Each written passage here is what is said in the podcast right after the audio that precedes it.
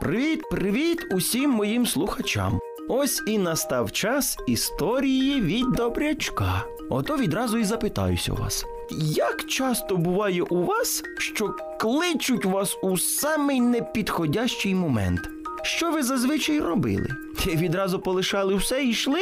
Чи робили вигляд, що ну ніби не почули? Ось як вчинила Оленка, ми дізнаємося разом. Отож сідайте і вмощуйтеся зручніше і уважно слухайте.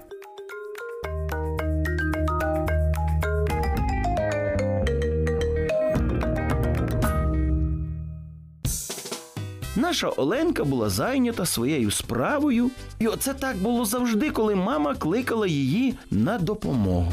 Оленко, Оленко, підійди, будь ласка, до мене. Гукає мама Оленку.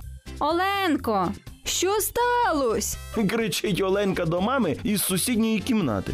Мені потрібна твоя допомога. Зачекай, я скоро прийду. Мені вже зараз дуже потрібно, щоб ти мені допомогла. Йду. Оленка прийшла до мами, але Мамо, я зараз дуже зайнята. Я рівно через 5 хвилин прийду і зроблю все, що потрібно. Ну добре, п'ять хвилин я почекаю, але постарайся швидше до мене прийти. Добре. Я ж тебе знаю, тому і звертаю на це твою увагу. Ну, мамо. і Оленка побігла вирішувати свої справи. Пройшло вже хвилин з 10, потім 15, 20, мама знову кличе Оленку.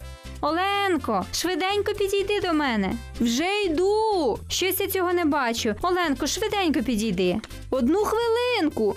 Ось тут вже мама не витримала і тихесенько, щоб не було чудно, пішла в кімнату, щоб подивитися, чим же ж таким важливим займається її донечка. І що ви собі думаєте, вона побачила?